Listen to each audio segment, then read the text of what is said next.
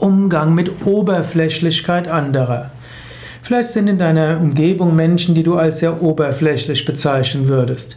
Sie unterhalten sich am liebsten über Lidschatten, Fußballmannschaften oder Wetter oder andere Äußerlichkeiten oder wer hat was mit wem.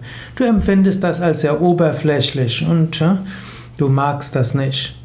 Ich habe dazu ein paar Tipps. Erstens, kein Mensch ist wirklich nur oberflächlich. Jeder Mensch hat eine große Tiefe. Jeder Mensch hat den göttlichen Funken in sich. Jeder Mensch ist ein komplexes Wesen und in der Tiefe verbunden mit allem. Daher, kein Mensch ist wirklich ein oberflächlicher Mensch.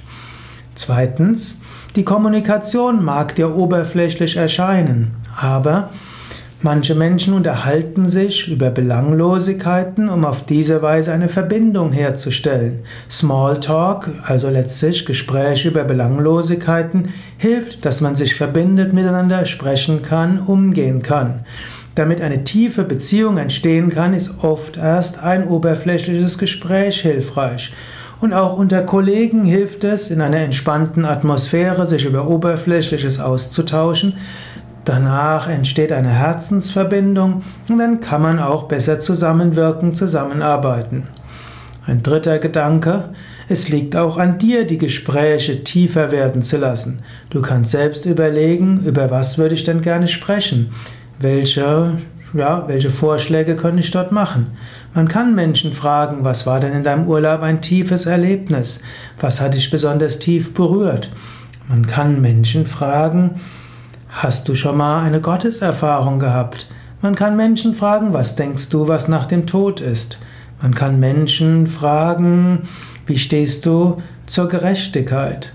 Nicht jeden Menschen kann man jedes fragen, aber man kann Menschen so mit Menschen so kommunizieren, dass die Gespräche tiefer werden. Das braucht aber eine gewisse Sensibilität.